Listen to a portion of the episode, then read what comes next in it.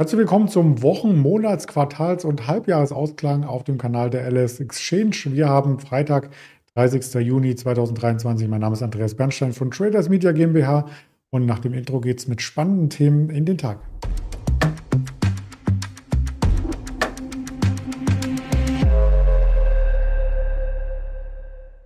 Das Ganze wieder als Interview mit unserem Händler Björn. Heute zuvor der Risikohinweis, dass wir all das, was wir sagen, rein persönlich empfinden, objektiv werten und natürlich es keine Handelsempfehlung oder Anlageberatung darstellt. Und da begrüße ich gleich mal den Björn in Düsseldorf. Hallo Björn. Hallo Andreas, grüß dich. Ja, der DAX ist ja gestern fast eingeschlafen, zumindest äh, per Schlusskurs und in der ersten Stunde war da überhaupt nichts zu holen. Das sieht heute gänzlich anders aus, wie an der Schnur gezogen, nur eine Richtung. Ist das so der Monatsendsport? Das sieht so aus. Also, du hast es schon äh, richtig gesagt, das fühlt sich an wie an der Schnur gezogen. Ähm, ein Hoch äh, nach dem anderen und äh, wir haben jetzt die 16.1 in der Kasse gesehen. Äh, wir haben heute aber auch äh, Halbjahresende, der 30.06. Und äh, da könnte man unter Umständen auch vermuten, dass, ähm, das hat man früher mal gesagt, das kann man sicherlich heutzutage immer noch anbringen, dass noch in gewisser Maße Window Dressing, das heißt, man zieht die Position Investmenthäuser bzw. Fonds, dass die vielleicht ihre Positionen, die sie stark gewichtet haben, nochmal nachkaufen und die Kurse noch ein bisschen für die Bilanzierung nach oben ziehen ähm, weil die Vorgaben, die wir gesehen haben, die waren moderat. Ähm, S&P und äh, Dow, die waren äh, 0,8 oder 0,7 Prozent fester. Und äh, Nasdaq ähm, war knapp behauptet mit leichten Abgaben. Asien hat uns auch keine Impulse geliefert. Die waren auch knapp behauptet mit sehr leichten Abgaben in Tokio und in, äh, in Hongkong. Und ähm, so dass wir eigentlich jetzt unsere eigene Geschichte schreiben und äh, Window Dressing wird jetzt vermutet und wir ziehen einfach stetig nach oben auf die 16.1. Wobei man natürlich auch sagen muss, dass da vielleicht auch noch technische Aspekte. Äh, wir haben jetzt A, psychologisch ähm, haben wir die 16.000er wieder genommen und wir hatten auch in, äh, in den letzten Wochen immer einen Widerstand so knapp über 16.000, 16.020 gesehen. Die wurden jetzt rausgenommen. Ob es jetzt nachhaltig ist, müssen wir dann halt wahrscheinlich am Nachmittag beziehungsweise dann Anfang nächster Woche schauen. Ähm, aber es sieht momentan alles sehr, sehr gut aus. Und die Marktbreite ist auch wieder mit dabei. Seit Tagen der Russell 2000 stärker als die anderen Indizes. Da sind ja auch die ähm, Nebenwerte so ein bisschen zusammengefasst. Auf die wollen wir auch als erstes schauen. Also nicht die erste Riege, sondern schon die zweite mit dem Immobiliensektor. LEG Immobilien, die Aktie, die ist deutlich im Aufwind heute. Ja, da gab es gestern Abend zu später Stunde nach 23 Uhr noch eine Ad-Hoc-Meldung des Unternehmens. Entschuldigung. Und ähm, die sprachen dann, das Unternehmen sprach dann von einer Prognoseanhebung und das hört man natürlich aus dem Sektor Immobilien recht äh, gerne. Das, äh, die haben ja schon sehr viel Prügel einstecken müssen, äh, die ganzen äh, in Deutschland notierten ähm, ansässigen äh, Immobilienunternehmen. Und wir sehen jetzt bei der LEG Immobilien jetzt einen Kursgewinn von 4%. Wir waren zwischen jetzt, äh, jetzt eingeblendet ähm, ne, du hast jetzt 3,3 Prozent. Wir waren auch schon zeitweise über 5 Prozent fester. Man sieht ja den Peak da kurz nach 9 Uhr im äh, Intraday-Chart. Und äh, das wird an der Börse halt äh, jetzt auch sehr gut aufgenommen, dass man endlich mal wieder gute Nachrichten hört. Hintergrund ist der, dass man ähm, äh, zwei ähm, Einmaleffekte einberechnen muss in die Prognose. Und zum einen geht es darum, dass man jetzt die Planung äh, für ähm, dass die Planung ähm, so aussieht, dass man eine geringere Übergewinnsteuer bei selbstproduziertem Strom äh, unterstellt. Äh, das hat einen positiven Einfluss und dann wird, äh, werden die Neubauaktivitäten werden auch runtergefahren, die werden ganz gestrichen. Und äh, dadurch kommt es dann, dass ein bereinigter Mittelzufluss jetzt von 165 bis 180 Millionen erwartet wird statt, ähm, und das macht dann 40 Millionen mehr aus. Und das macht natürlich schon einiges aus. Das ist halt für Immobilienaktie ein, ähm, eine Kennzahl, das ist die ähm, abgekürzt AFFO. Und äh, da achtet man halt bei Immobilienaktien drauf. Äh, das kommt gut an. Zum, äh, zudem ist noch die bereinigte EBITDA-Marge ähm, auch noch ähm, angehoben worden auf 80 statt 78 Prozent.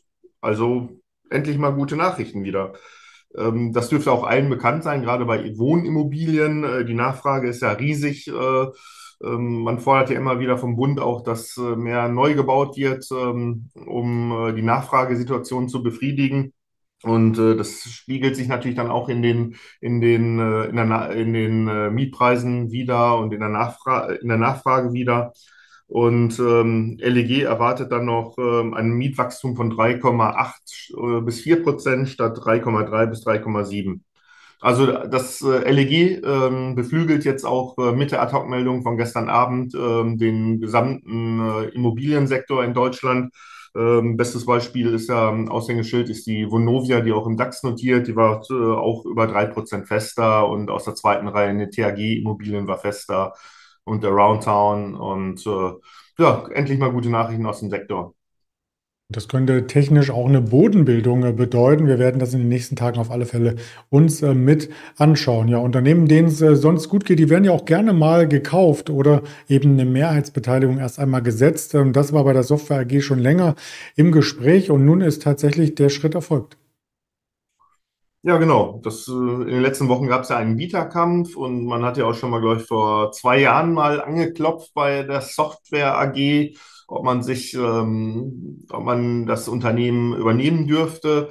Und damals äh, gab es, soweit ich weiß, äh, war man da nicht äh, für offen für diesen Schritt. Und jetzt hat Silver Lake einen neuen äh, Versuch gestartet und hatte dann aber auch mit dem Großaktionär, mit der Software AG, mit der Stiftung der Software AG, ähm, schon ein äh, Gespräch geführt und da hatte man die, da hatte Software die Bereitschaft signalisiert, das Angebot zu unterstützen.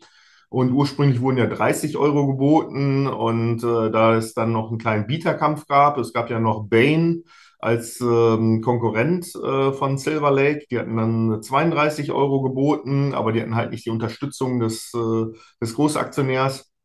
Und äh, dann hat man im Nachhinein dann auch äh, das Angebot auf 32 Euro angehoben.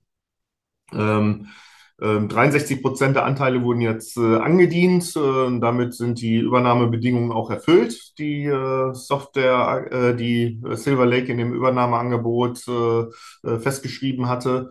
Und man hatte jetzt aber auch kommuniziert im Vorfeld, dass man die Software AG auch so schnell wie möglich von der Börse nehmen möchte. Und ja, dann endet jetzt halt die Geschichte des Darmstädter Softwareunternehmens ne, an der Börse.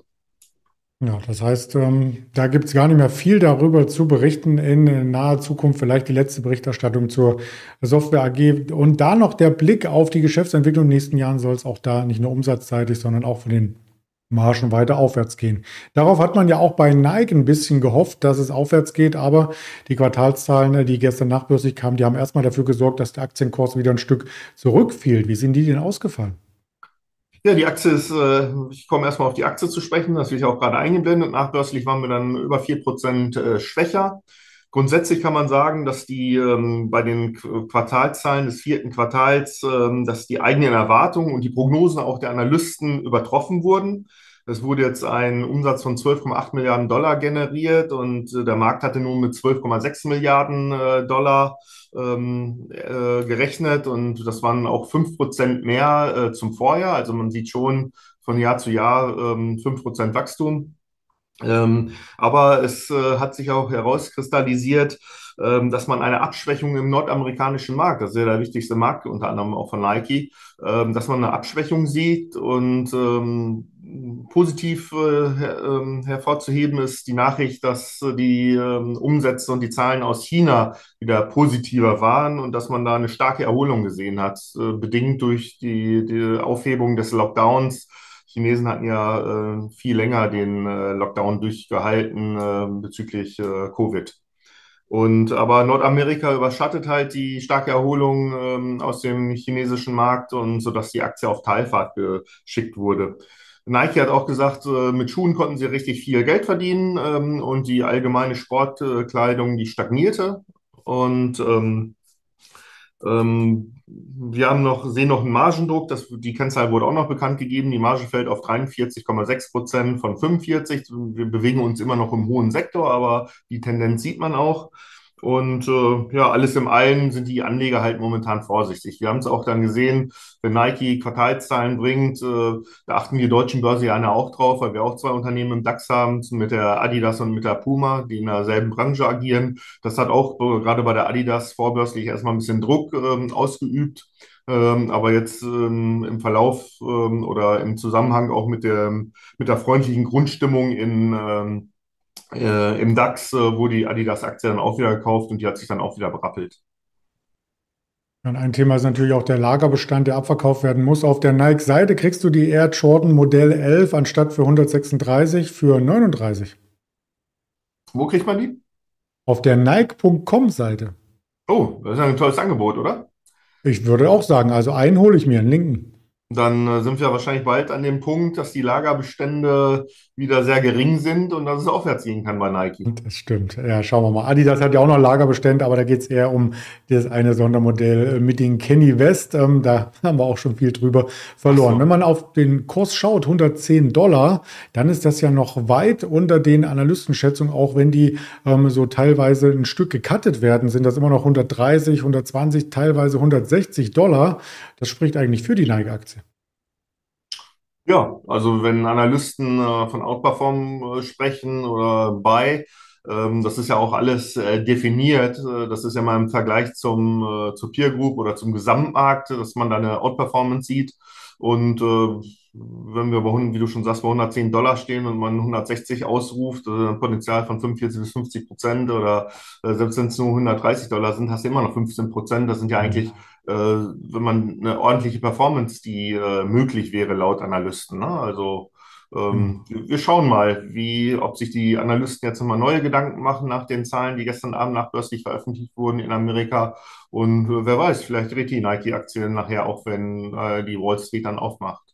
Ja, die haben zumindest äh, schlechter performt als die Konkurrenten, wenn man das seit Anfang des Jahres betrachtet. Und von den Prognosen kommt man auch wieder in Richtung der Margenhochs. Also die 43,8 Prozent ähm, ist sicherlich auch wieder ausbaufähig. Wir schauen mal, was es noch an Terminen heute gibt, ähm, nämlich unter anderem die Verbraucherpreise aus der Eurozone. Die kamen 11 Uhr über die Ticker. Gestern gab es schon die aus Deutschland. 14.30 soll noch der PCE Kerndeflator aus den USA gemeldet werden. Also der persönliche Konsum und 16 Uhr das Uni Michigan Verbrauchervertrauen zusammen mit Reuters. Und ansonsten gibt es viele Infos auf den Social Media Kanälen. Und eins habe ich noch unterschlagen und das ist der Fear and Creed Index, den schauen wir uns auch an, sozusagen als Anheizer für die Stimmung. Der ist genau im neutralen Bereich. Deswegen habe ich da auch durchgeblättert, wird aber täglich geupdatet auf äh, zum Beispiel Instagram. In dem Sinne sage ich ganz lieben Dank für die Berichterstattung und schon mal einen schönen Übergang in den Juli.